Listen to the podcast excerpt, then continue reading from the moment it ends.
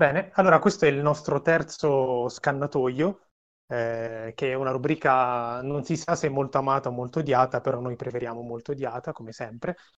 E la, l'idea di oggi è di affrontare un tema su cui ci si scanna veramente tanto in ambiente cinefilo, o meglio, secondo me ci si scanna meno del dovuto, nel senso che sono più o meno tutti d'accordo.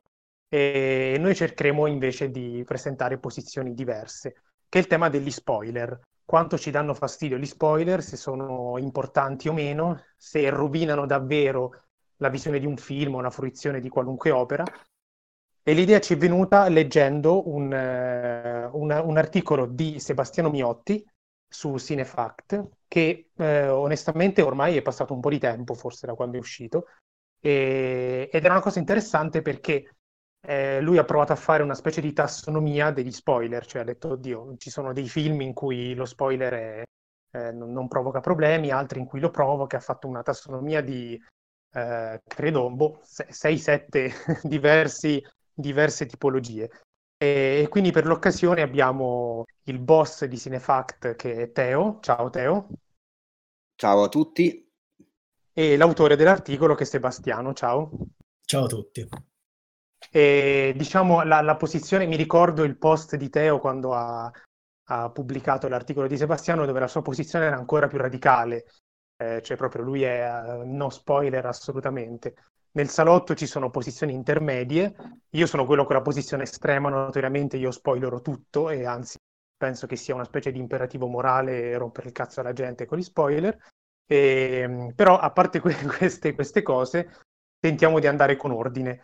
Quindi, se Sebastiano gli va di dirci più o meno qual era la sua idea, che cosa, eh, cosa era contenuto nell'articolo, come secondo lui si può gestire questa cosa degli spoiler, se ci sono soluzioni che non fanno arrabbiare nessuno, eccetera, eccetera.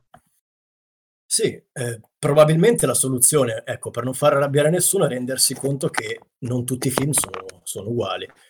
E, ehm, se spoiler significa sentirsi eh, toccati in maniera negativa da, da un'informazione, quindi eh, avere un'anticipazione sgradita per l'appunto, però eh, questo può essere diverso da persona a persona, ma perché cambiano i film. E quindi sicuramente esistono eh, film che sono del tutto immuni agli spoiler e quindi eh, quello che mi interessava fare con questo articolo era capire quale fosse il primo sintomo che, che portasse alla, alla, germinazione di uno spoiler. E sicuramente è, è la scrittura, sicuramente è la costruzione di una trama. A volte sappiamo che ci sono film che di trama, eh, nel senso stretto della parola, ne hanno ben poca. Ecco, uh, in questo caso si è sicuramente lontani da uno spoiler, da un possibile spoiler. Generalmente potrebbe essere interessante chiederci questo. Um, gli spettatori finiscono nel corso del tempo per affezionarsi ai film che più si avvicinano alla loro idea di, mh, mm, al loro fastidio provato per gli spoiler o no, oppure eh, o non è così. Nel senso, se io sono uno spoilerofobico, temo gli spoiler da, da quando ho cominciato a vedere il, fi- il cinema, può essere che nel corso del tempo io finirò per amare film che sono ad bassissimo rischio spoiler, magari con poca trama, molto misteriosi, molto, um, molto ambigui, senza, senza un, la, la, soluzione finale e così via. Questo per esempio è il mio caso. Mm, nel tempo sono arrivato a preferire film che avessero uh, una trama non così fitta, non così strutturata e quindi posso dire a bassissimo rischio di spoiler però c'è tutta una classifica, insomma, non, non tutti i film sono uguali, possiamo dire. E forse sì. mutano gli spettatori anche a ragione di, di cosa preferiscono. Sì. Certo. No, secondo me hai detto già un po' di cose interessanti. Innanzitutto, eh, sì, sarebbe interessante capire se uno spoilerofobico in qualche maniera mm, a un certo punto comincia ad affezionarsi a film immuni dagli spoiler. Ecco, io direi di togliere subito questo sassolino dalla discussione, cioè il fatto che eh, chiaramente ci sono dei film eh, dei, cui, dei, cui, spoiler non ci frega un cazzo, tipicamente film molto autoriali o molto artistici, anche film con una trama, però una trama in cui, ecco, faccio un esempio che a Simone sta simpatico perché me l'aveva segnalato lui, la vecchia eh, descrizione della trama del settimo continente di Haneke che c'era su Wikipedia, mm-hmm. dove in due righe su Wikipedia c'era detta tutta la trama. Eh, c'è una famiglia, si, che neanche la ricordo più, una famiglia si rinchiude in, in casa e arriva fino a uccidersi a vicenda. Un, questo qui eh, ci faceva ridere perché sembrava uno spoiler in piena regola, però in effetti, cioè, un film di Anne che non può che essere così, non, è, non, hai detto realmente nulla con questo spoiler, non hai realmente rovinato nulla del film, perché il punto quando tu lo vedi è cercare di capire uh, fino a dove si spingeranno, in che modo arriveranno alla conclusione tragica, ok? Perché è quella tipologia di film. Quindi sì, c'è un po' di trama molto sottile, su questo ha ragione Sebastiano, il fatto chiaramente se meno trama c'è e meno c'è il rischio di, di spoiler. E, e, quindi questo lo togliamo, nel senso è ovvio ci sono dei film, eh, volendo anche dei film eh, artistici o film astratti o film sperimentali, quindi questo chiaramente non, non c'entra nulla. Però è interessante il fatto di capire se uno spoilerofobico poi alla fine arriva ad affezionarsi a queste tipologie di film. La mia impressione puramente soggettiva, non ho dati, guardando i social è che sia quasi l'opposto, sembra che gli spoilerofobici si, eh, vogliono a tutti i costi guardare della roba dove c'è un plot twist finale e quindi alla fine vivono male qualunque informazione passi su, eh, su internet.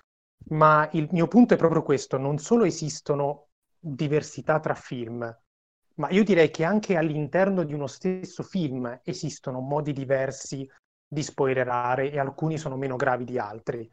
Eh, cioè ci dovrebbero essere delle gradazioni. È, è, più che normale che nel finale dell'assassino sull'Orient Express Poirot scopra chi è l'assassino. Ok, questo è un, non è uno spoiler, è una, è una, cosa ovvia sulla struttura generale del film, no?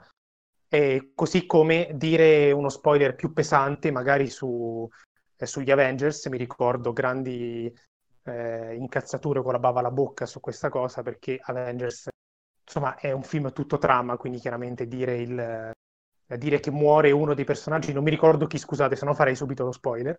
Ehm, però insomma, questo è già un pochettino, è un po' diverso, no? Per cui io direi che anche all'interno dello stesso film si possono dire cose diverse senza considerarle spoiler. C'è un'informazione che è, si trova a metà del film o all'inizio del film, tranne nella sfiga in cui il film abbia il finale circolare, e lì è un casino. Però un'informazione che è all'interno del film, ma che non è eh, così rilevante, secondo voi, secondo te, eh, in qualche maniera si può considerare spoiler alla stessa maniera un, della rivelazione di un plot twist? Cioè io dico che le distinzioni vanno fatte anche all'interno dello stesso film, non solo tra film diversi.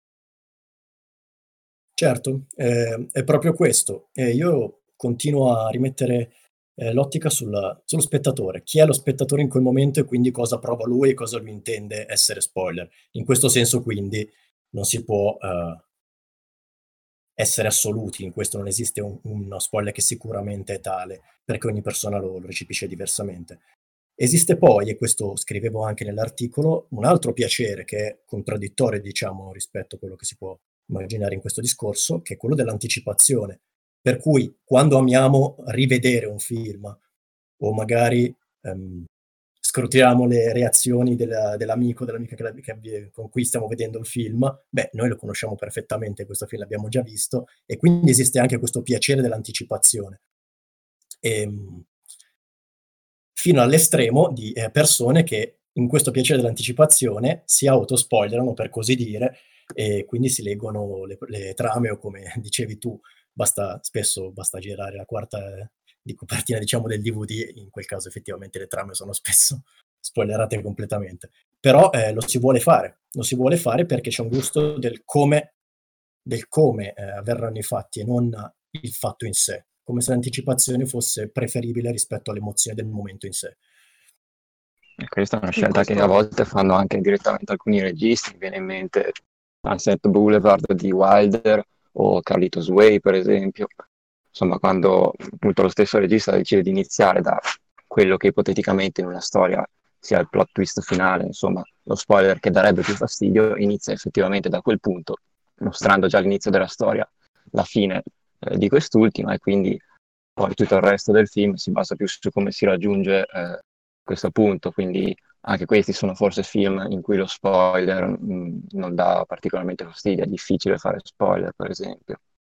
Però vedi che c'è una, una specie di parallelismo, no? hai, hai tirato fuori Sunset Boulevard.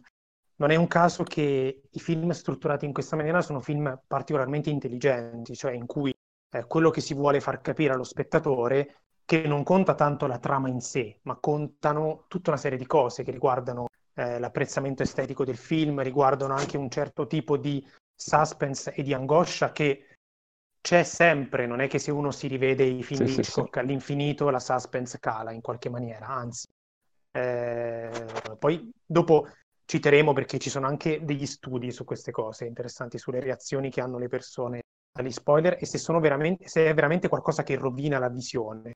Ma il punto è che Sebastiano diceva dipende dallo spettatore, certo, ehm, ma il punto è che quando si parla di spoiler ormai non si parla più di una questione privata, soggettiva, cioè il fatto che io magari so che un, un mio amico non ama gli spoiler sui film e quindi evito di farli perché sennò sarei un po' uno stronzo. Ok, il punto è che è, è, praticamente un fenomeno sociale, cioè lo spoiler è qualcosa, l'ossessione per lo spoiler è qualcosa che è uscita fuori molto in tempi recenti, non che prima non ci fosse, però eh, in qualche maniera si è ingigantita in tempi recenti e, e soprattutto nelle dinamiche dei social network. Quindi insomma, c'è, c'è un qualcosa di, di, di socialmente eh, significativo in questo, nel senso che poi uno spoilerofobico non può, ehm, tralasciando i casi estremi, cioè la gente che si arrabbia particolarmente o, o i casi ovviamente come era successo ai tempi, mi ricordo di,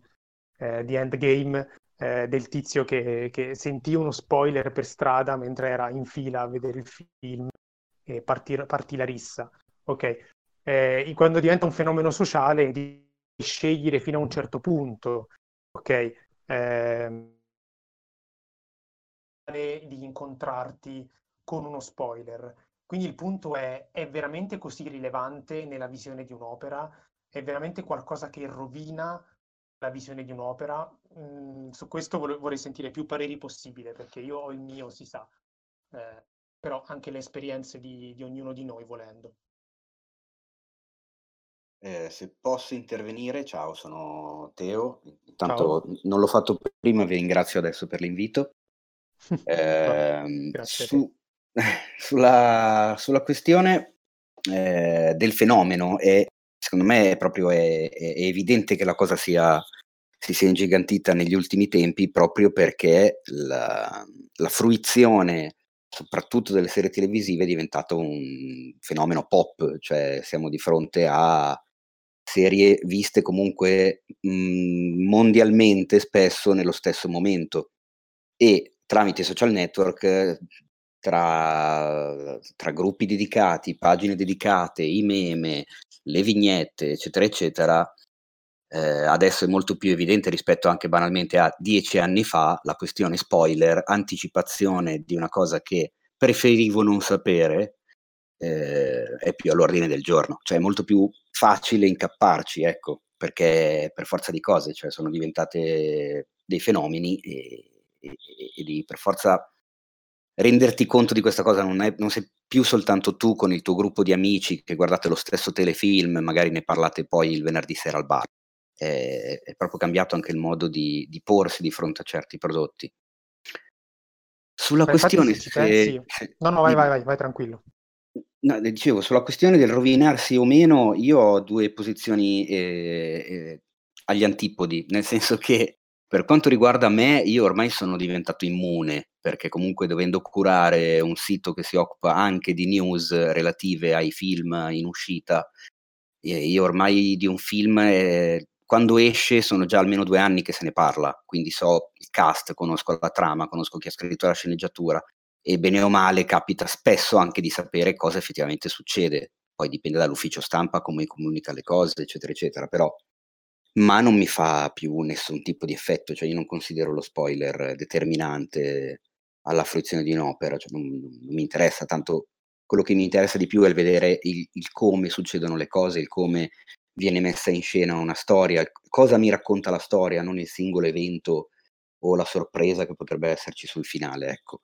Al contrario, però, gestendo una community di tante persone, non sapendo chiaramente quale sia il sentimento prevalente e nel rispetto un po' di chiunque, al contrario chiedo invece di evitarli completamente, perché so perfettamente che esistono anche tante persone a cui dà fastidio anche soltanto conoscere il nome di un attore all'interno di un film perché preferivano scoprirlo vedendolo. È una cosa che personalmente non concepisco, ma dovendoci, dovendo avere a che fare anche con persone che hanno questo tipo di sensibilità, a mio avviso, estrema, eh, chiedo la cortesia a tutti quanti di, insomma, di evitare, di esimersi dallo spoilerare determinate cose. No, ma non solo è, è difficile da concepire, anche, come hai detto, parecchio estrema, per cui ehm, cioè io personalmente poi io non, non curo pagine di dimensioni com, come Cinefact, eh, però mi farebbe strano, è, è come, come, quelle persone che su Facebook pretendono che ci siano dei gruppi di persone che non possono parlare, cioè ok, mm. la tua sensibilità è così, però non si può fare, quindi non puoi non venire a sapere il, il, anche l'attore micragnoso di, di, un film, anche perché c'è da dire anche questo, due, due osservazioni su tutto il tuo discorso.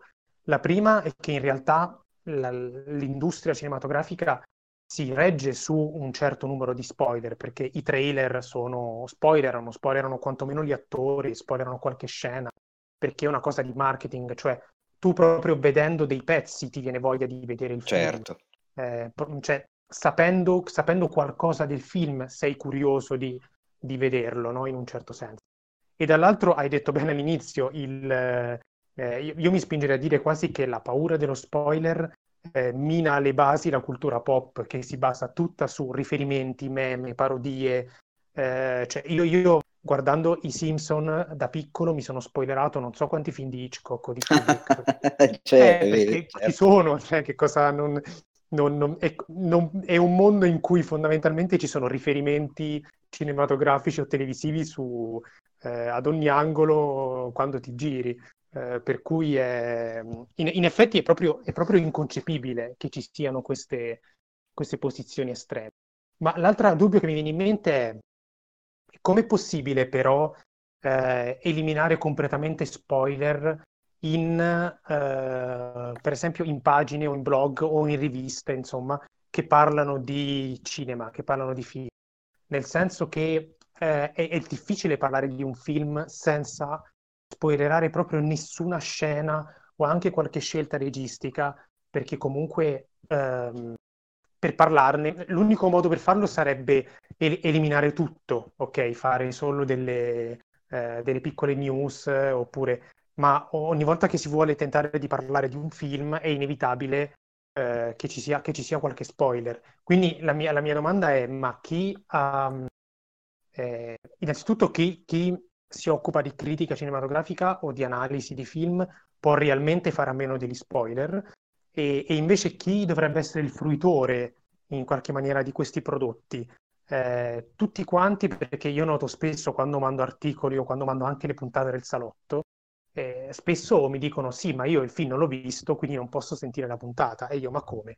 Eh, non c'è, mi, mi, fa strano, capito? Io quando non lo so, io e Marco, per esempio, eh, siamo cresciuti a pane e mereghetti, no? Eh, Marco, confermi. Eh, certo. e i mereghetti, spoiler, un casino, ma proprio un casino. Sì. Mi ricordo, ma tutto, tutto. Mi ricordo che anche perché il, il, modo in cui scrive le trame è divertente, cioè lui in quattro righe spoilerà il, tutto il film. E, e mi ricordo che eh, ci fai un po' un'abitudine su questa cosa, cioè io sapevo come finivano i soliti ignoti prima di vederlo perché avevo letto la scheda del Mereghetti. Però esattamente che cosa ha cambiato questo nella mia, visione, nella mia fruizione del film? In realtà nulla. In alcuni casi anzi è stato divertente perché l'immagine che mi ero fatto io leggendo la scheda è diversa da quella che effettivamente eh, ho visto nel film. Eh, mi è successo, mi ricordo, in, come in uno specchio di Bergman dove Mereghetti spoilera di tutto il pezzo finale. Io me lo sono immaginato in un modo totalmente diverso quando l'ho visto era, era un altro film, quindi è stato comunque qualcosa di... Eh, cioè è, è, in realtà è impossibile sapere che qualcuno ti sta spoilerando qualcosa finché non vedi il film. Per cui c'è, c'è, sei sempre in quella... Eh, hai, hai, nominato comunque due titoli di autori che, insomma, e il come mostrano una cosa è determinante, cioè se anche sai come finisce, eh, il fatto che lo si veda in quel modo, il fatto che come in uno specchio ci siano quei primi piani alla fine, cioè te lo fa intendere in una maniera che è tutta cinematografica, non ha niente a che fare con quello che è la trama o il soggetto, il... per cui diciamo è più dif...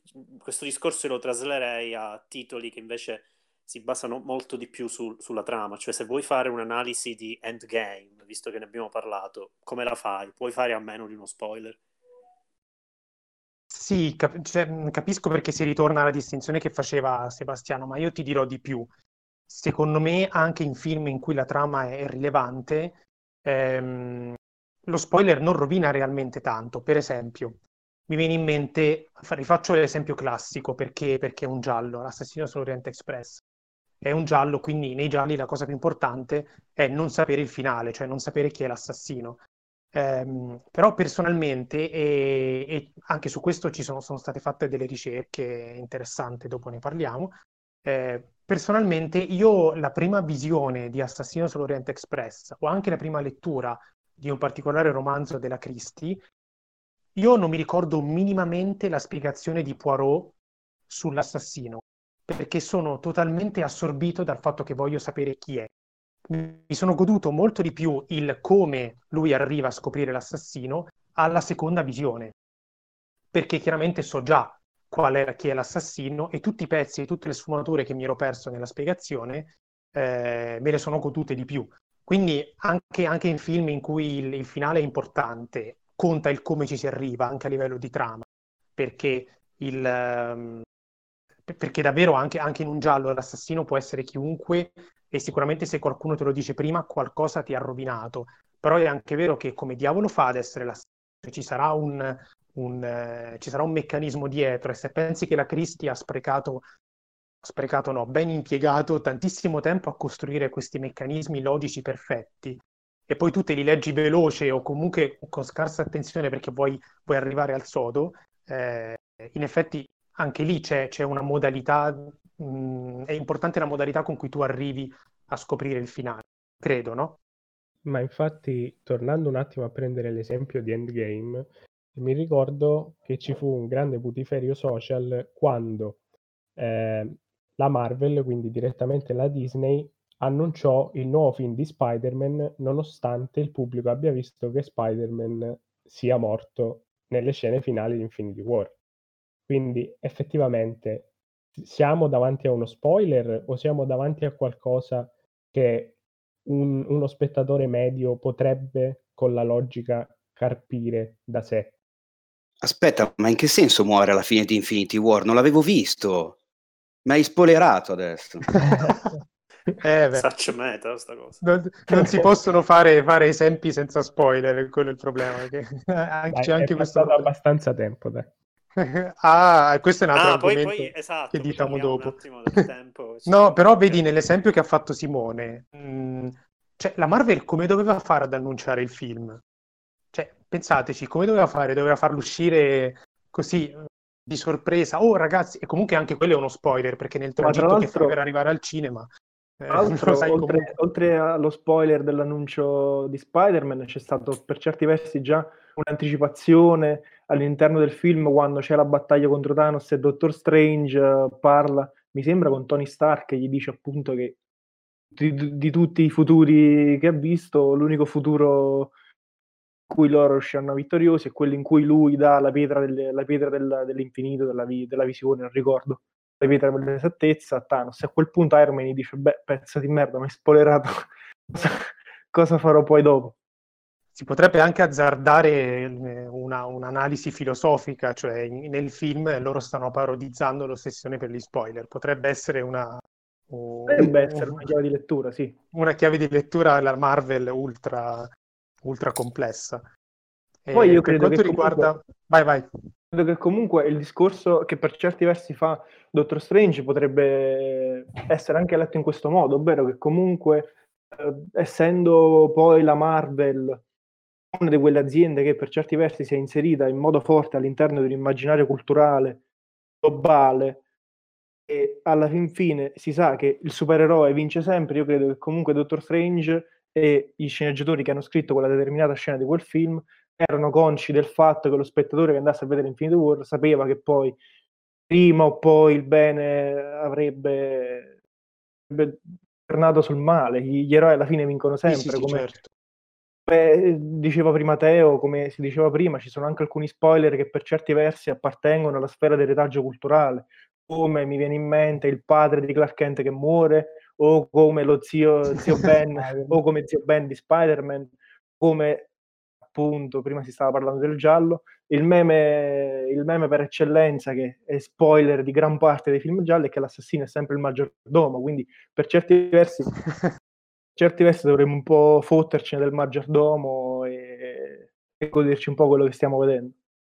Eh, lo penso anch'io, è proprio questo, al di là che molti generi appunto intrinsecamente si spoilerano da soli, è chiaro che magari in una commedia romantica non vedremo la, la tragedia sul finale o, o, anche sì, può essere, può essere autoparodizzata, però ecco, è proprio questo, è la chiave di quanto è di qualità, se vogliamo, il, il film, il fatto che possiamo godere eh, di uno spoiler che già conosciamo, anzi, come si diceva prima, non vedere l'ora che ci venga, che ci venga detto dimenticandoci di tutti i dettagli che hanno composto la trama, così che potenzialmente rivedendolo possiamo uh, goderne ancora, perché è nell'anticipazione che, che in realtà sta, sta quello che, che, apprezziamo.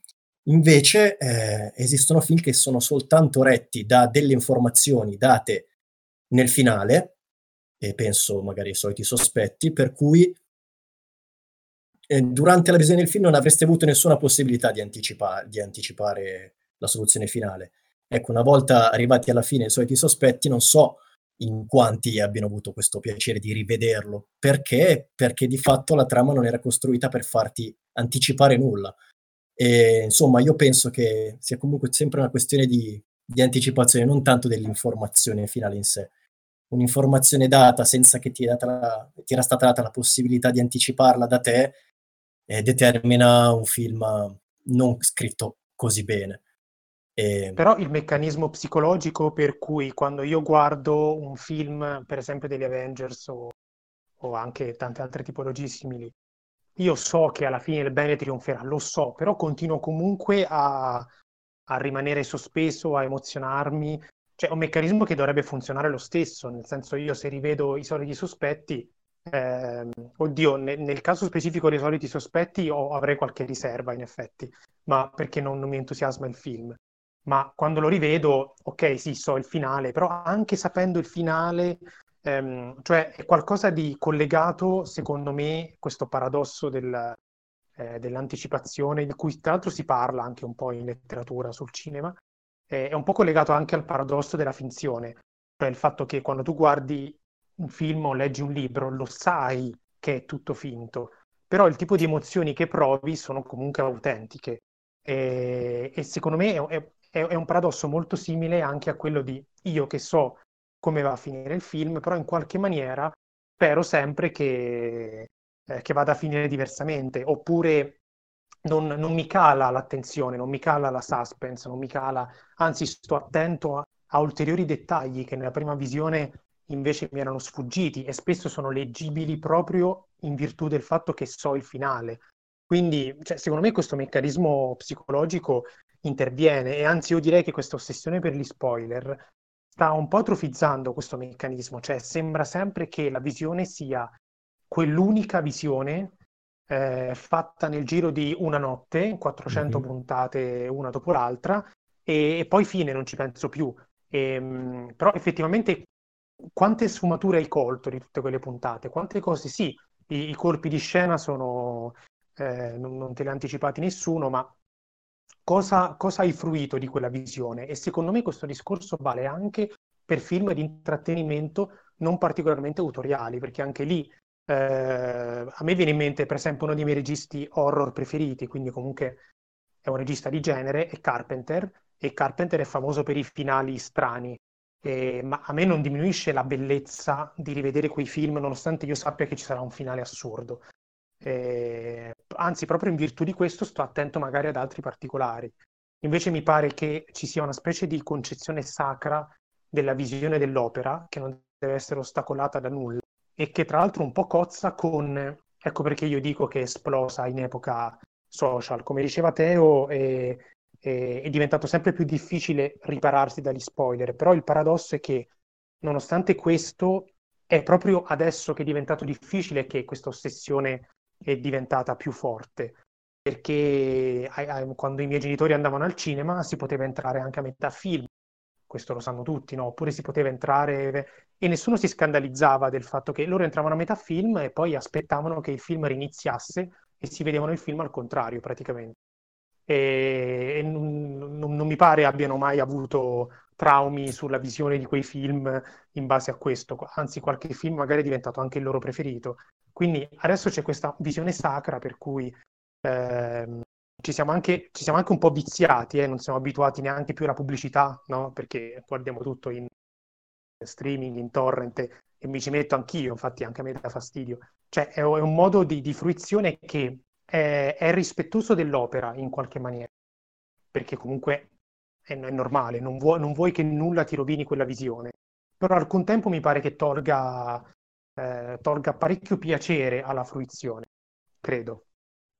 Io mi chiedo se questa, questa ansia per gli spoiler negli ultimi tempi sia un po' incoraggiata anche dal modo in cui eh, si viene informati di certi film. Cioè, quando un film molto atteso eh, è, evidentemente si basa molto. Penso alle, alle, puntate di Game of Thrones dell'ultima stagione, che ogni volta c'era un, un diciamo un'ansia di tutti quanti che non volevano sentire nulla, che chiudevano i post, che non andavano su Facebook, eccetera. Eh, io mi chiedo però se ehm, ammettere una, una, un tipo di eh, recensione che non faccia, che non, non, parli dei finali, possa comportare che diciamo, la gente si abitui a leggere cose superficiali. Cioè molta gente legge eh, di recensioni eh, prima di vedere il film, dopo che, lo, che vede il film Mm, diciamo è magari combattuta fra il desiderio di anticipazione, quindi sapere qualcosina però non sapere troppo. Ecco, non è detto che certa, certo giornalismo che evita lo spoiler si tiene superficiale e quindi diventa una sorta di, diciamo, controinformazione, cioè diventa un pochino un modo per viziare lo spettatore, come dice, come dice Dario. Cioè, rischia- cioè, secondo me il giornalista ha una responsabilità nel momento in cui deve parlare di un, di un film. E questa cosa, cioè, se ne parla senza anticipazioni, che anche qui è difficile perché ci sono sfumature, ma se ne parla senza anticipazioni e molta gente si legge le cose solo prima perché ha quella curiosità un pochino eh, di anticipazione, ma non troppa, eccetera. Non rischiamo di incoraggiare un approccio al cinema che è quasi feticistico, che è quasi quello di eh, avvicinare i film per la trama e soltanto per il colpo di scena, quindi alla fine farli vedere in modo superficiale. Uh, se posso intervenire ti dico come la, cioè come la penso io e come, uh-huh. e come, ho cercato di indirizzare la linea editoriale di cinefx.it, del quale Sebastiano è, redattore, quindi mm-hmm. la conosce bene. Eh, quando noi ci troviamo a scrivere di un film, a recensirlo, a analizzarlo anche anni dopo l'uscita, eh, l'idea è quella di mh, mm, non fare spoiler, tra virgolette, ma perché in realtà eh, è raro leggere, leggere, una nostra recensione focalizzata sulla trama in quanto tale, anche perché è, è la cosa che probabilmente a me e a un po' tutti i redattori è la cosa che interessa meno, perché a mio avviso c'è da fare a monte un'altra distinzione, quindi dividere, diciamo, che è brutta come parola dividere, però individuare il pubblico a cui piace guardare i film e quindi vive eh, quelle due o tre ore di intrattenimento come intrattenimento punto al posto di fare qualcos'altro perché gli piace l'arte cinematografica ma in ma come prodotto, come prodotto di intrattenimento, e invece quella parte di pubblico a cui piace il cinema e che quindi non vede solo il film, ovvero vede la trama, vede la storia, che è il, il primo livello basico di qualunque storia raccontata, ma è interessato appunto a sapere il perché, il come viene messa in scena, le differenze tra un autore e l'altro, e soprattutto il messaggio che quel film vuole trasportare, vuole veicolare, come lo fa, quanti livelli ci sono di lettura di quell'opera, quello è tutto un altro discorso. Quindi se si fa una recensione parlando solo della trama, io non la ritengo neanche recensione, ma la, lo chiamo riassunto. Quindi a quel punto, spoiler o meno, chi se ne frega. Se parli di cinema puoi anche evitare di parlare degli snodi fondamentali del plot o del plot twist finale, che tanto cioè, non, non aggiunge né toglie valore a tutto il resto che fa parte del, dell'opera in sé. Io ho giusto una perplessità rispetto a, alla definizione che diamo di trama, cioè ci sono film in cui eh, distinguere trama e messa in scena non, non, è tanto facile. A me viene in mente anche messaggio e livello di lettura, anche ecco. come, li, come li scindi semplicemente dalla trama. Esatto, cioè del sesto senso, per esempio, cioè io immagino, non Era so dove è stato presentato. Eh, io, esatto, Shyamalan è un maestro in questo senso. Io non mi ricordo dove è stato presentato il sesto senso, ma avrà avuto sicuramente un'anteprima. Cioè, io giornalista che devo parlare del sesto senso, cioè, cioè il sesto senso per me è la trama, è il modo in cui vengono viste le cose, perché la trama non è tanto diversa dall'estetica in certi casi, cioè una trama è raccontata da una successione di inquadrature. Se uno vuole fare un'analisi che voglia chiamarsi analisi, ma la fa in corrispondenza di un'anteprima. Ecco, in quel caso, forse, forse io giornalista sto zitto, cioè dico, vabbè, no, non si può parlare di questo film, cioè questa è la... Perché mh, mm, lì andare a... Diciamo, a, mi sembra un po' arrampicarsi sugli specchi, andare a parlare di qualcosa eh, che nel film magari c'è, però è diciamo, indirizzata sempre a quel punto. Quindi, più che altro, quello che voglio dire con questo è che secondo me la trama ha una sua dignità nella misura in cui fa parte della, della confezione estetica di un film, cioè non sono due cose separate, cioè il stesso senso è basato sulla geometria dell'inquadratura, su come un personaggio sia presente ma in realtà sia assente, e dico solo questo. Quindi, mh, mm, non lo so, ci sono... Mh, cioè, rischia, cioè, io ho la sensazione che molto, eh, molto diciamo, eh, giornalismo online, riviste online, che si attengono a qualcosa che non sia poi nella pratica eh, l'immagine, scelte, scelte di inquadrature che allo stesso tempo possono essere anche in trama, quindi in quello che effettivamente succede, e si tengono invece su discorsi un pochino più astratti, mh, mm, messaggio, voglia di comunicazione più astratta di qualcosa, mi sembra che stiano facendo il percorso inverso, cioè stanno smettendo di parlare di cinema. Io sto parlando del stesso senso come un film sull'amicizia, non sto parlando di niente, secondo me.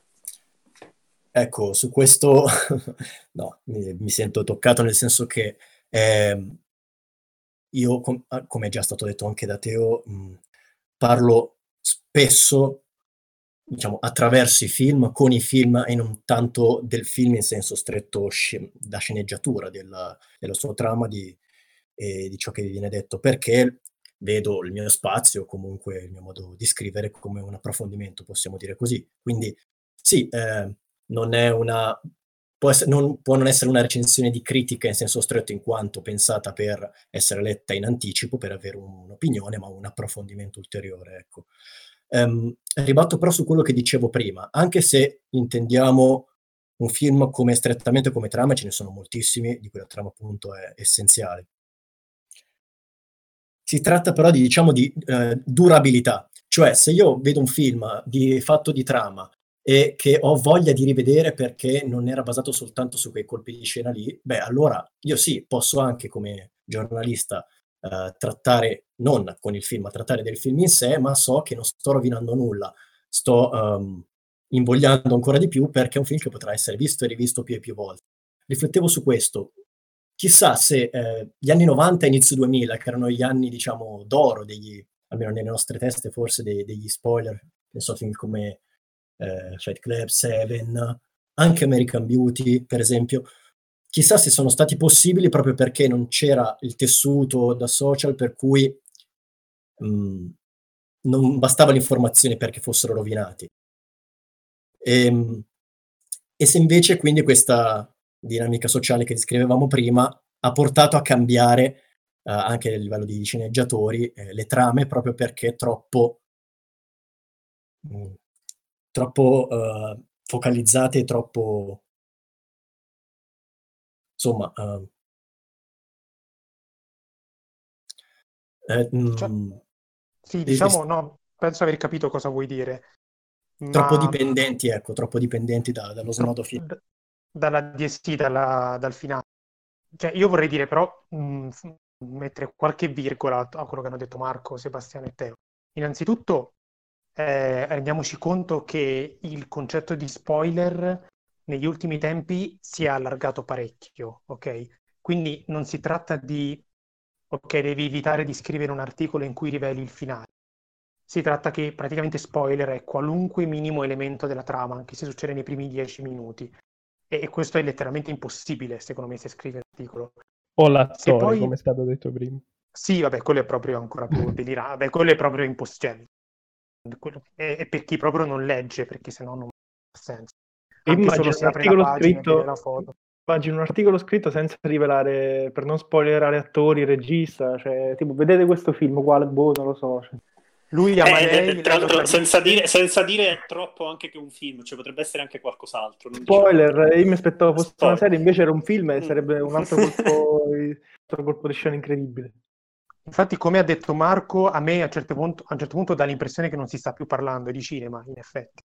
Ma il punto è proprio, Sebastiano ha parlato di approfondimento, siccome eh, io ritengo di scrivere praticamente solo approfondimenti, nel senso quelle poche cose che ho scritto di cinema sono approfondimenti, e mi riesce difficile in effetti pensare a, nel mio approfondimento quando tu lo leggi, non dico che sai tutto del film, però sì, cioè addirittura se uno fa anche l'analisi dell'inquadratura, io ti, ti sto spoilerando delle scene visivamente, eh, quindi mi riesce proprio difficile pensare come si possa approfondire eh, scindendo troppo il cosiddetto messaggio del film, ammesso che sia un concetto sensato, perché io ho sempre il dubbio che sia qualcosa di, eh, di strano, anche perché poi i messaggi non sono infiniti, ok? I messaggi sono quelli.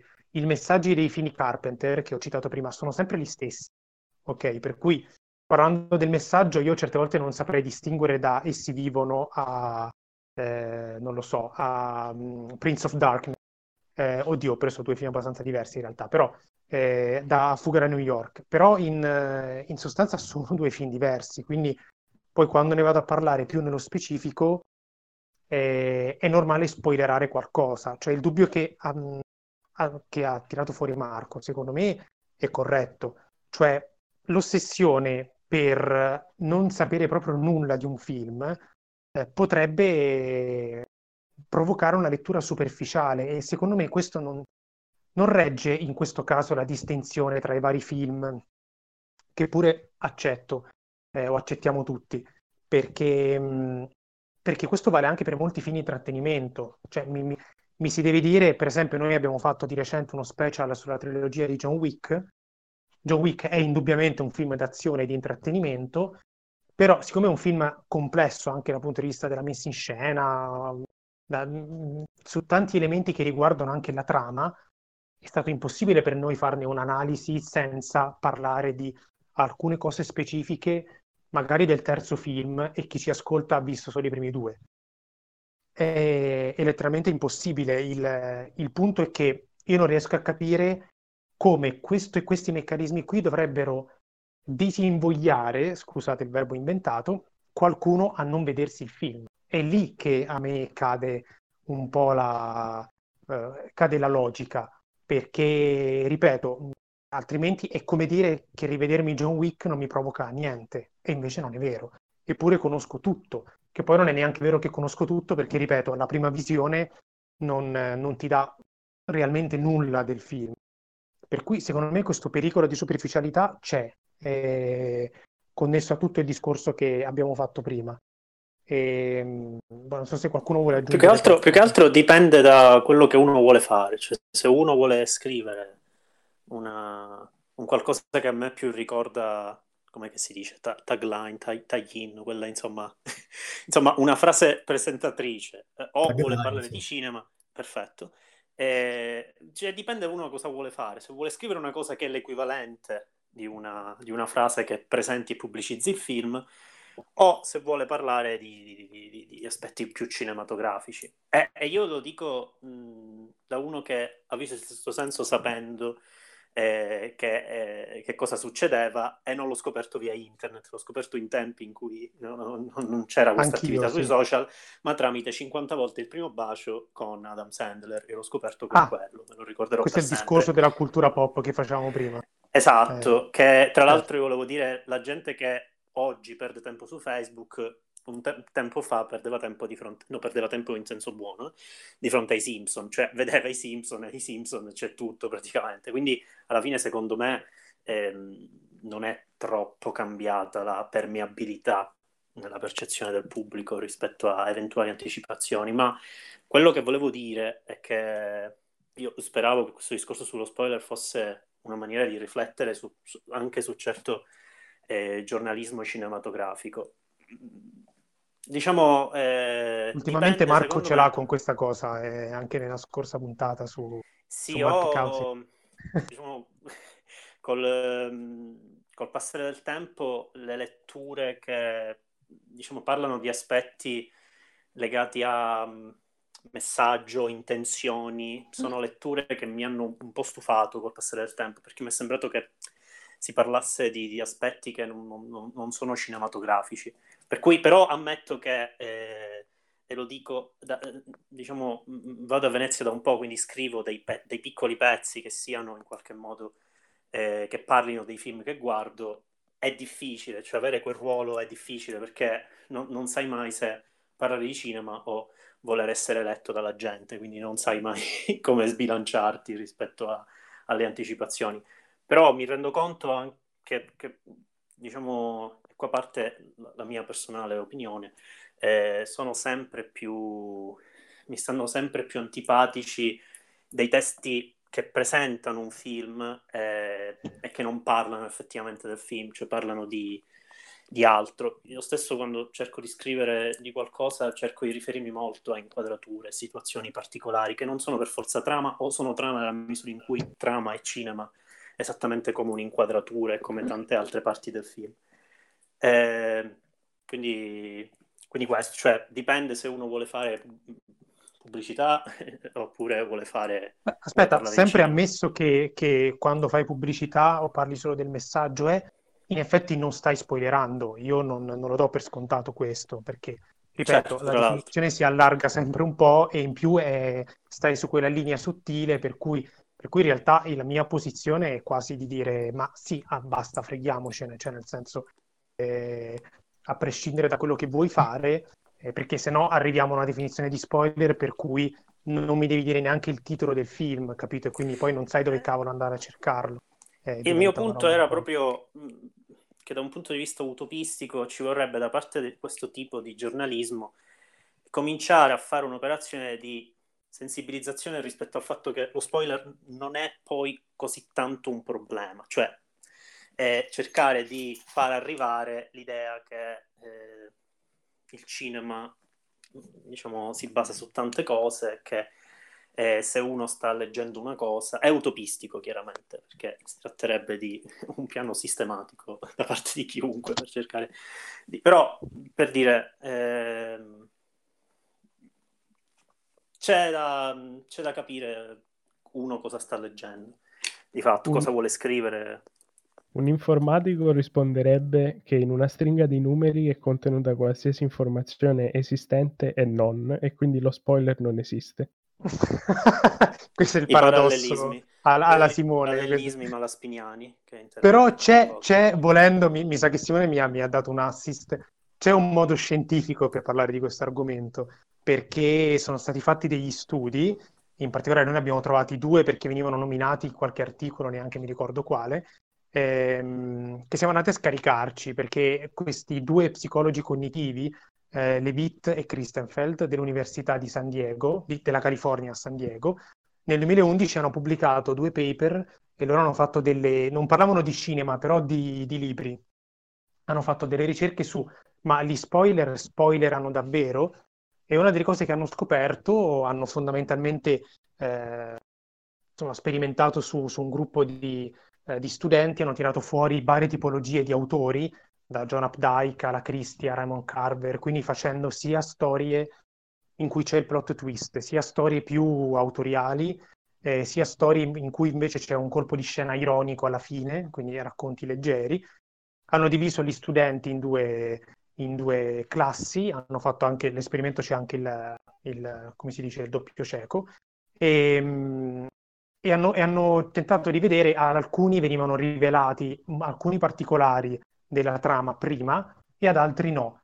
E, e, poi hanno fatto un test eh, sul giudizio che, sul film, anche su quello che avevano capito, scusate, del libro, quello che avevano capito del libro e varie altre cose. Insomma, alla fine risulta che i, a coloro a cui erano stati spoilerati dei particolari erano piaciuti molto di più i libri rispetto agli altri.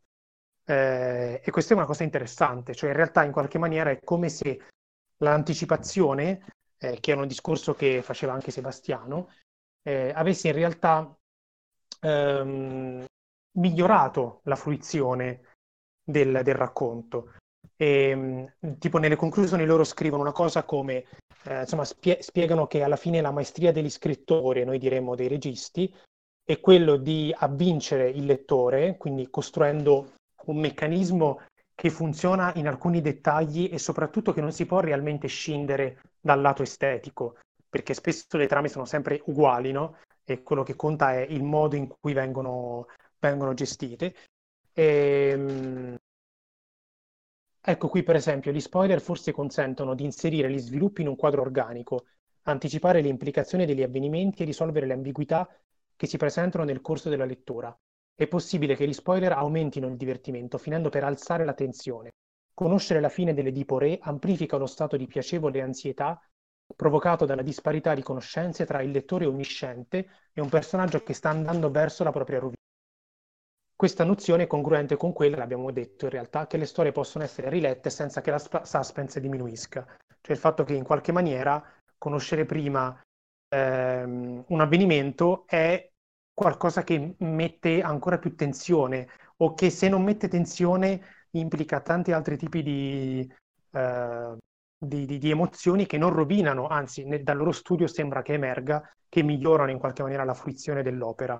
E poi ne hanno fatto anche un altro ancora più specifico, dividendo tra, facendo le divisioni tra storie diverse, come abbiamo fatto noi fin qui, e vedendo che sostanzialmente i risultati si equivalgono. Eh, cioè ci sono delle lievi differenze nelle storie che hanno un plot twist, eh, però anche lì eh, la, lo spoiler eh, l'anticipazione non, non, ha in realtà rovinato la visione, almeno stando a quello che testi- eh, rovinato la lettura, almeno stando a quello che testimoniano i, eh, i partecipanti all'esperimento.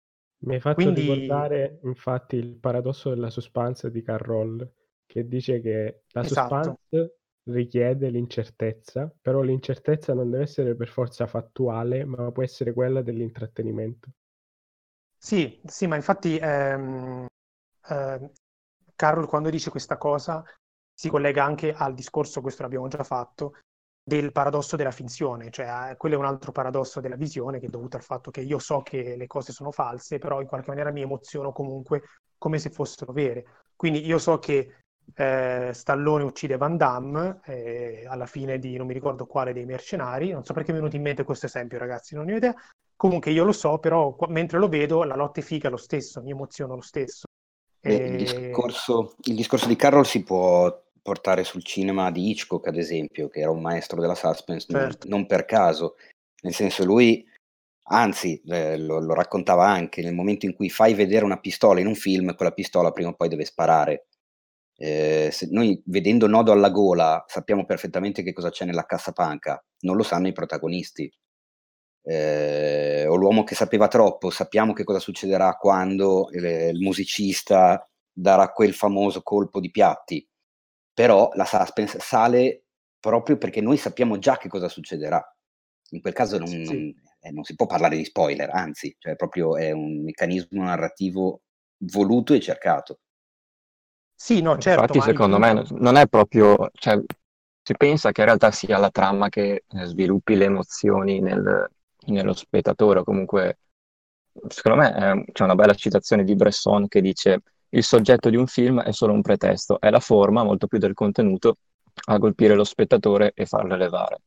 Quindi questa esatto. paura dello spoiler in realtà che si è sviluppata soprattutto negli ultimi anni, cioè un, forse una paura totalmente infondata perché cioè, le nostre emozioni, quello che noi proviamo durante un film, derivano principalmente da, da come ci è raccontata effettivamente una cosa, anche che ci venga spoilerata effettivamente prima, poi non sappiamo mai realmente come avverrà e tra due artisti diversi la possiamo comunque ritrovare in due modi totalmente differenti, le emozioni che proviamo saranno uh, due differenti, quindi insomma trovo anche da superare questa idea che, che, solamente la trama uh, ci possa fa- fare emozionare su un'opera, diciamo. Bisogna Infatti è proprio anche... quello il punto.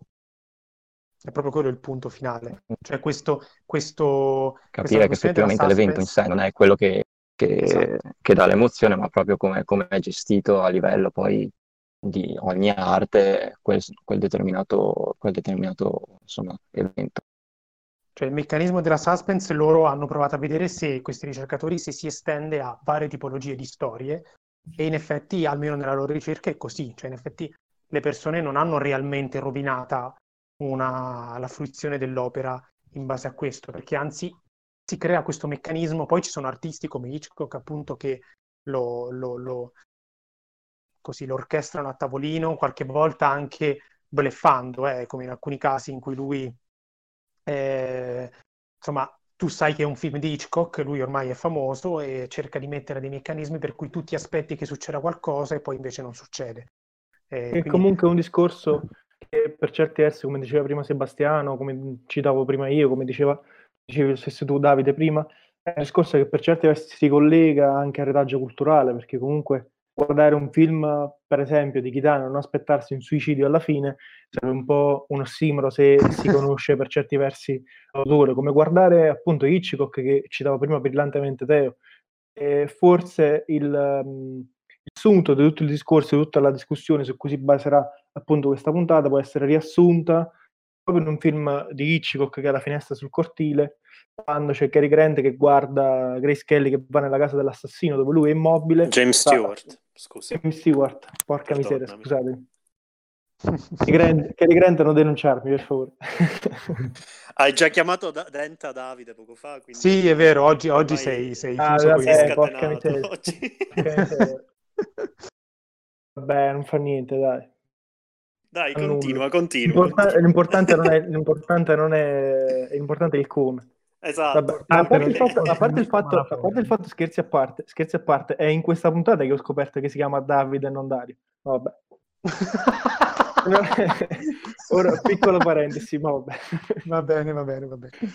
Comunque, come dicevo prima, il discorso che faceva Teo è, era prettamente calzante perché James Stewart quando guarda appunto Kelly che va nella casa dell'assassino è per certi versi l'immagine che mh, rappresenta il cinema e rappresenta per certi versi questo discorso, ovvero una persona immobile, in quel caso rappresenta lo spettatore che sta guardando quello che sta avvenendo nell'altra casa che potrebbe essere in quel caso presentato come il film, serie tv o prodotto audiovisivo in generale. Quando c'è l'assassino che sta per arrivare nella stanza in cui c'è Grace Kelly che Stewart in quel caso riesce a vedere ma che non vede Grace Kelly, crea appunto quel meccanismo di suspense, eh, forse si pone un po' dall'altro lato del discorso spoiler, ovvero forse sapere qualche anticipazione, sapere cosa sta succedendo, cosa succederà, non rovina la fruizione, ma per certi versi eh, sovraeccita lo spettatore, causandogli poi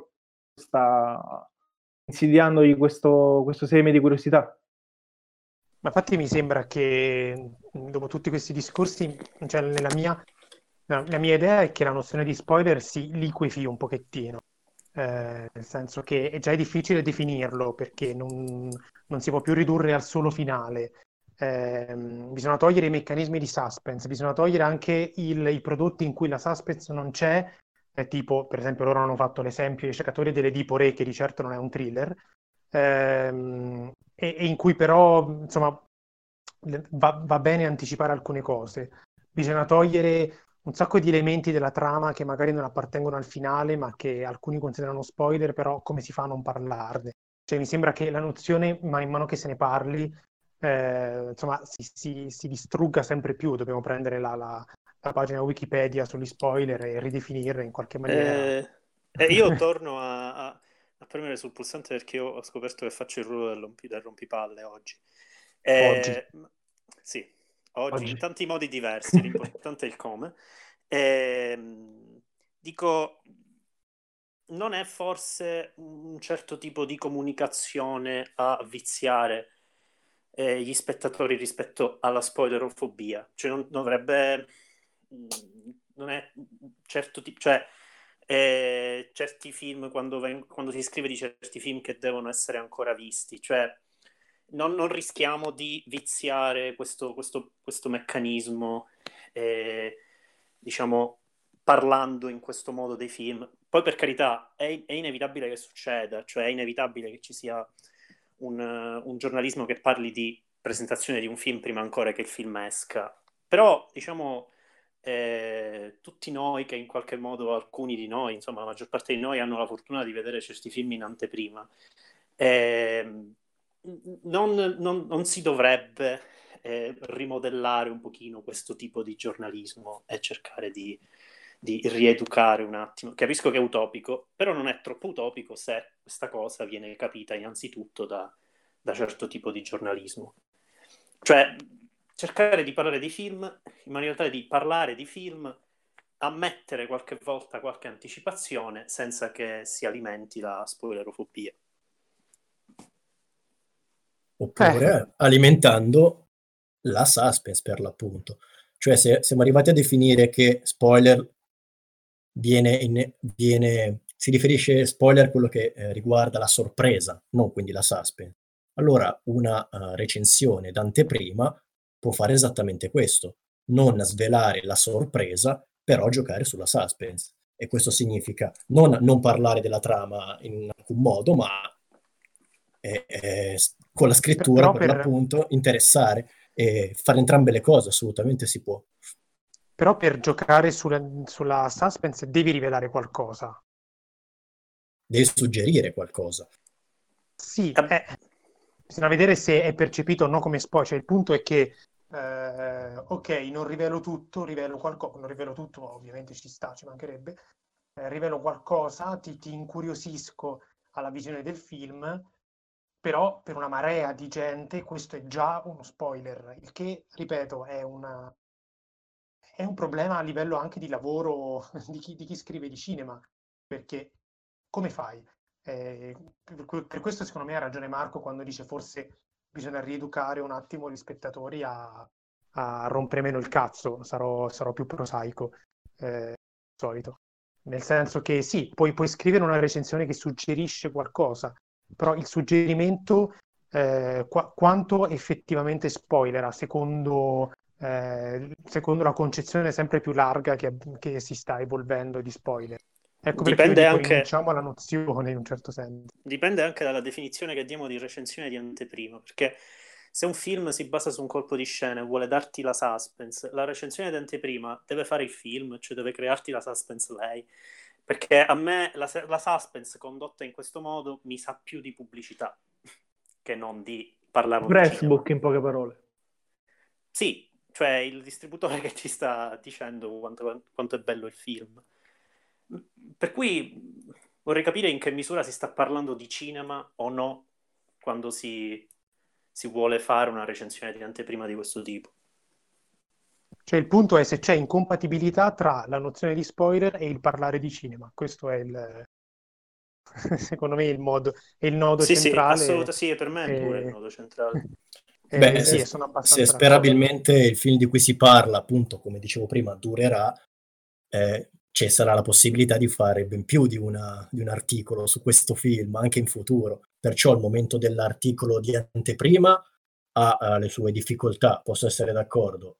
In ogni caso, può essere il momento in cui del, nell'articolo di anteprima si punti sulla suspense e non quindi sulla, sulla sorpresa, come dicevo, e poi successivamente si può approfondire, si può fare, cioè non, secondo me non dobbiamo fossilizzarci sul fatto che eh, quello che scriviamo, che si possa scrivere, debba essere riferito soltanto al, pre, al momento prima di, della fruizione di un film. C'è spazio... No, sono molto d'accordo, molto... sì, certo. Sì, però secondo me questa cosa che ha detto te ha due problemi. Il primo è che eh, è un po'... Era Sebastiano. Era Sebastiano, scusa. Sì. Eh, prim- sì. Non avevo l'occhio sul, sul, sui nomi. Sì, si accendevano eh... entrambe le icone. Davide, Davide. ehm, la prima cosa è che sembra un po' futurologia, cioè nel senso io devo aspettare a parlare eh, sensatamente, di, sennata, assennatamente di un film, aspettare che, di capire se il film durerà o meno. E quindi in qualche maniera mi sembra un po' troppo affidamento su eh, boh, aspettiamo vent'anni e vediamo se, se, di questa cosa si può parlare per bene. Ma a parte questo, ehm, mi sembra anche che ci sia il problema del tempo, ok? Che è un problema che nella tematica spoiler è sentita, eh, nel senso che eh, c'è chi considera un film degli anni 20 eh, anche quello non spoilerabile. Eh, e, e, accidenti, e quindi quando è che io posso parlare eh, approfonditamente di un film?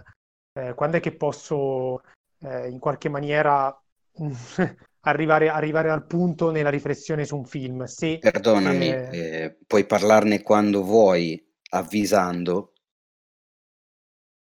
per, per, rispetto nei confronti di quelle persone di cui parlavamo prima, che parlandone inevitabilmente parlerai anche di dettagli fondamentali della trama e quindi rovinerai, perché spoil in inglese quello vuol dire, rovinerai la trama, poi il lettore eh, deciderà lui autonomamente se continuare la lettura oppure no.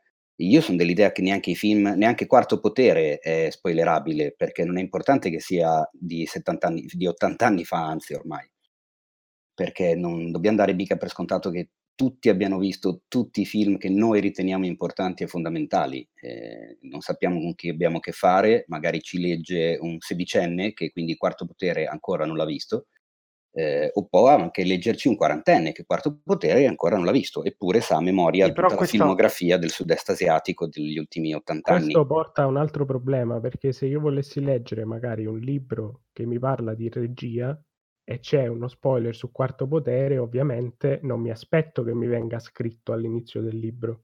Ma Però ciò non vuol questo, dire che su questo si torna alla divisione. No, secondo me il punto problematico parlavo prima però. Il punto eh. problematico di quello che ha detto Teo è che questa visione implica una, un'utenza, cioè, implica un lettore modello praticamente troppo variegato. Ok, cioè io, io quando scrivo eh, prevedo in qualche maniera il lettore modello. Adesso non voglio fare teoria, teoria letteraria, però è, è così. Quindi mh, mm, cioè, non, non, posso scrivere qualcosa che preveda tutte le sfumature possibili del lettore. Sì, certo, può leggermi un sedicenne che non sa nulla, così come può leggermi un quarantenne che sa tutto, anche se poi in realtà magari al quarantenne dà fastidio comunque lo spoiler, al sedicenne no, anche questo non lo posso sapere. Il, il, il punto è che in questa maniera sparo un po' nel mucchio, cioè è un tentativo di avere un pubblico troppo generale che è letteralmente impossibile.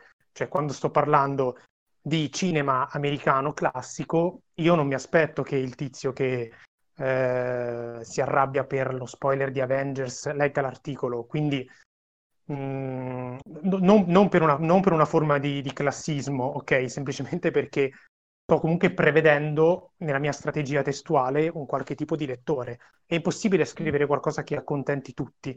L'unico modo per farlo è non scriverla o scrivere cose veramente tanto superficiali, nel senso che non danno nessun tipo di informazione. Eh, sì, è vero che non si può pretendere che tutti abbiano visto tutto, però ci sono due questioni che in realtà abbiamo già sviscerato.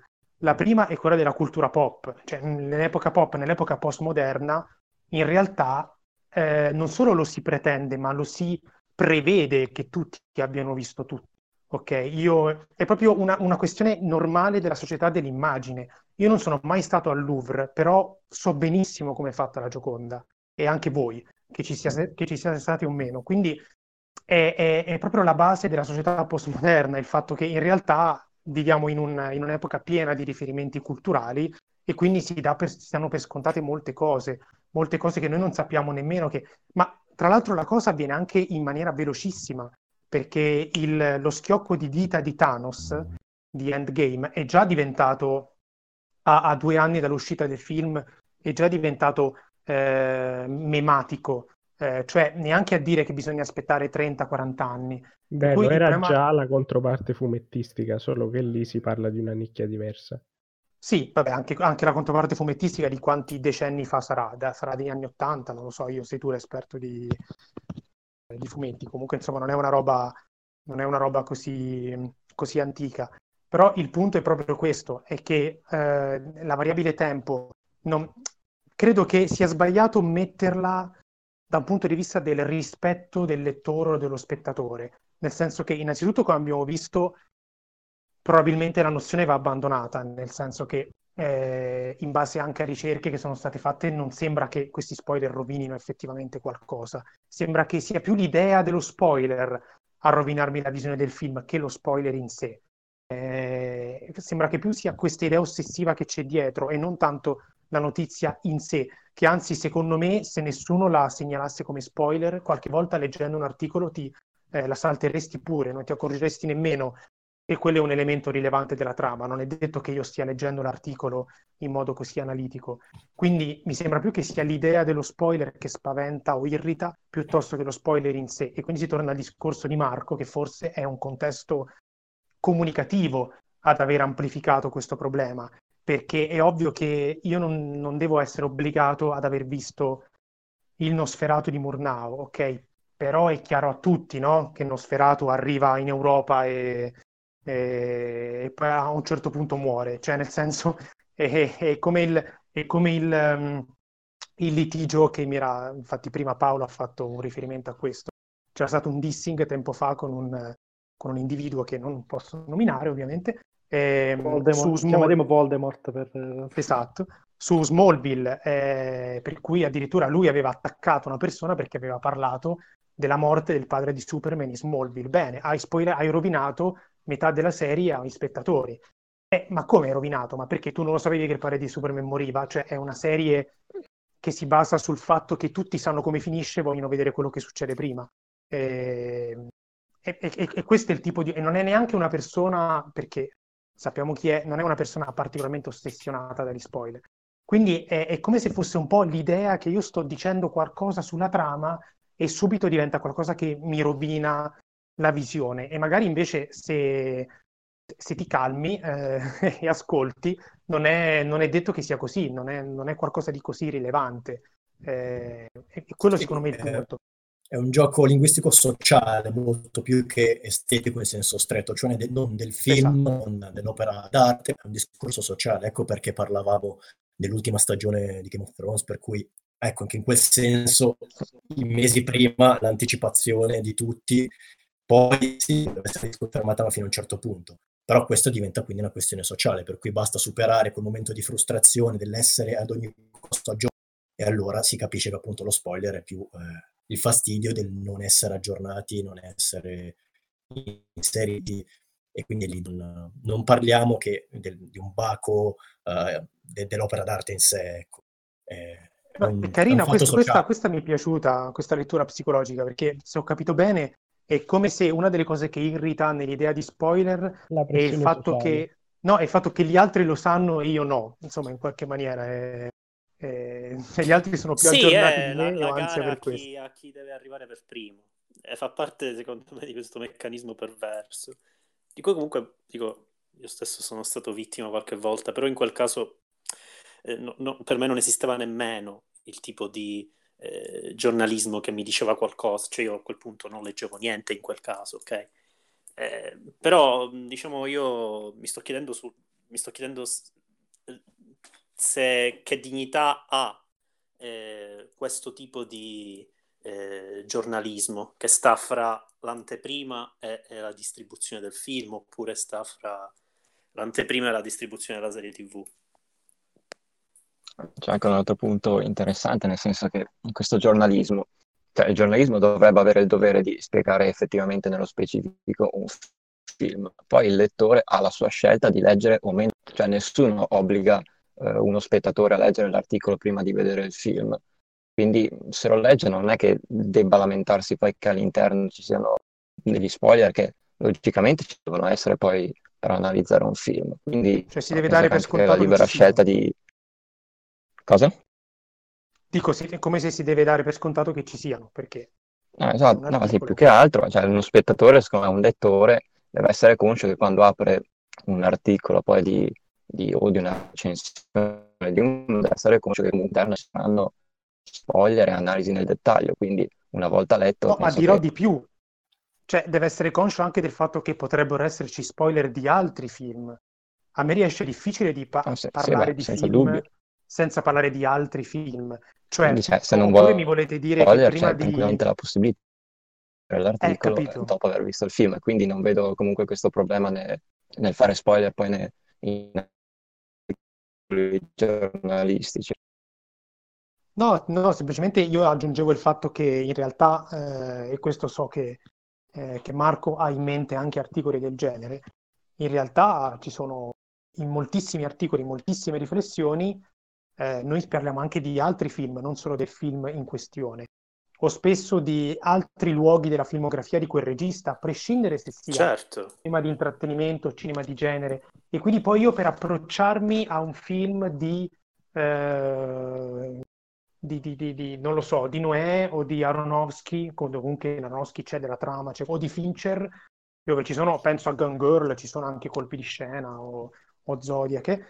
Praticamente ogni volta dovrei essere informato sull'intera filmografia perché altrimenti mi rovino la visione eh, leggendo un articolo che magari può fare riferimento anche ad altri film dello stesso regista. Cioè, e quindi poi nell'articolo io devo scrivere attenzione spoiler ogni volta che cito un altro di quei film o o un altro, un altro particolare, eh, o faccio un confronto tra due opere diverse, cioè mi sembra che alla fine diventi una cosa quasi ingestibile quando il, potrebbe benissimo essere il lettore o il fruitore a un attimino calmarsi su questo versante e accettare il fatto che leggendo qualcosa del genere potrebbe venire a sapere anche particolari sia del film in questione che di altri film che non ha visto e mettersi l'anima in pace. Che era lo eh. stesso discorso che facevo io sui libri di cinema. Io posso leggermi una monografia esatto. su Kubrick, ma trovarmi riferimenti a Hitchcock per dire. Però, però, sai, questo uno ti può dire, va bene, però perché tu sei appassionato di cinema? Sì, però in effetti anche se io leggo l'articolo di,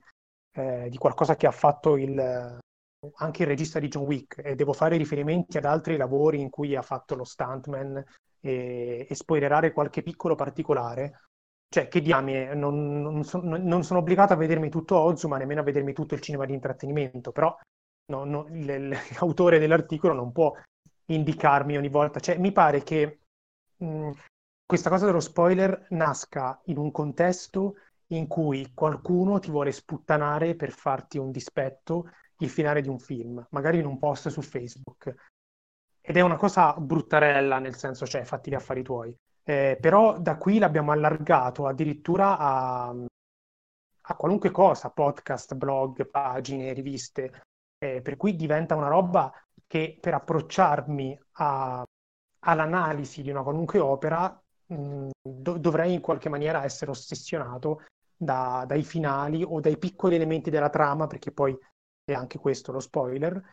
Eh, secondo me questo è il, l'assurdità a cui si è arrivati, fermo restando poi sempre la solita questione eh, che quando uno fa un'analisi strutturale di un film, eh, il motivo per cui la trama è poco importante, come abbiamo detto tutti qua, è che mi ricordo un libro geniale, mi pare si chiamasse Filmology, che è un libro fatto a grafici, dove venivano riassunti in grafici tutte le trame dei film più famosi. Quindi è un libro fatto solo di spoiler ed è un libro che fa veramente crepare da ridere, innanzitutto perché tutte le trame dei film sono uguali. Cioè si possono ridurre a tre o quattro, eh, tre o quattro trame di base che poi vengono modificate eh, da alcuni particolari. E quindi ogni volta che lui asciugava il film eh, facendo rimanere solo la trama, rimaneva poco, diventava un, un effetto comico. Eh, rimaneva un, uno scheletro strutturale misero che era identico a tanti altri film. Eh, questa, questa, è una cosa divertente, ma è per dire che eh, no, non solo non è così rilevante, ma in più non è neanche qualcosa che veramente caratterizza un'opera. E questo, secondo me, tutti questi discorsi valgono anche per, ripeto, per film come i film gialli o come che, che di, di certo non perdono dignitore alla seconda visione. Tornando un attimo al discorso social, mi verrebbe da dire che questo radicalismo anti-spoiler potrebbe portare in maniera controproducente al fatto che altri vadano di proposito nelle pagine a spoilerare. Beh sì, cioè, ma guarda me che sono veramente antipatico su questa cosa. Se non ci fosse l'ossessione per gli spoiler, io non, spoilererei mai nulla perché non me ne frega nulla. Però quando vedo qualcuno che particolarmente eh, cattivo su questa cosa, cioè che dice che non posso dire nulla, soprattutto capita sui gruppi Telegram, per cui addirittura io dovrei usare un bot per gli spoiler, santa miseria, siamo su un gruppo Telegram. Beh, eh, ma comunque, eh, appunto eh, ci sono delle persone che hanno delle reazioni eh, per cui ci metto anch'io, non è una cosa bella, mi rendo conto, hanno delle reazioni per cui, allora sai che ti dico? Che il, il, cacciatore apre la pancia al lupo e tira fuori cappuccetto rosso, contento? E, e, qualcuno si incazza, cioè nel senso in realtà come al solito queste ossessioni producono anche l'effetto contrario, cioè qualcosa che riteniamo irrilevante diventa improvvisamente rilevante e diventa così rilevante che non si vede nient'altro. E quindi poi non ci vuole nulla a rovinare davvero la visione di un film, perché gli racconti cosa succede nei primi tre minuti e gliel'hai rovinata. Eh, però, insomma, eh, è un po' come diceva Marco Aurelio, quando uno si offende, per il 50% è colpa sua e per il 50% è colpa di chi offende. Eh, per cui, insomma, non, non, lo diceva con le percentuali Marco Aurelio, sto parafrasando però insomma ci siamo capiti. La, la divergenza sta fondamentalmente nel fatto che fare un pezzo che non faccia anticipazioni, e abbiamo detto che il concetto di anticipazione è ambiguo, è una forma di rispetto nei confronti dello spettatore che va bene o rischia in sé di alimentare il circolo vizioso della spoilerofobia ossessiva? Questa è la mia questione annosa. Sì. Cioè bisogna capire se, il, ehm, se questa forma di rispetto non sia in realtà un modo per trattare lo spettatore in maniera un po' infantile, diciamo così. Va bene ragazzi, forse si può anche chiudere qua perché siamo andati per le lunghe. Allora, va bene, dai, ringraziamo Teo e Sebastiano. Grazie ragazzi. Grazie a voi. Grazie, a voi. Grazie mille, è stato Grazie molto mille. interessante. E... E niente, chiar- chiaramente in descrizione del video troverete gli articoli citati e tutti gli spoiler possibili sui film che abbiamo visto. E quelli che dovranno uscire anche. quelli che dovranno ancora uscire, li, guarda, sì. li, li, li, azzardiamo, to. Se, se, li becco bene, se no eh, in qualche maniera... Va bene, va bene. Vi Devi andare a vederlo il film per scoprire se hai spoilerato davvero. Quindi, comunque. Sì, e quello è quello che dice Simone: lo spoiler sugli spoiler. Cioè, esatto. Tu come fai a sapere che ti ho spoilerato? Vai a vedere il film, capito? Cioè... C'è una certa suspense anche in questo.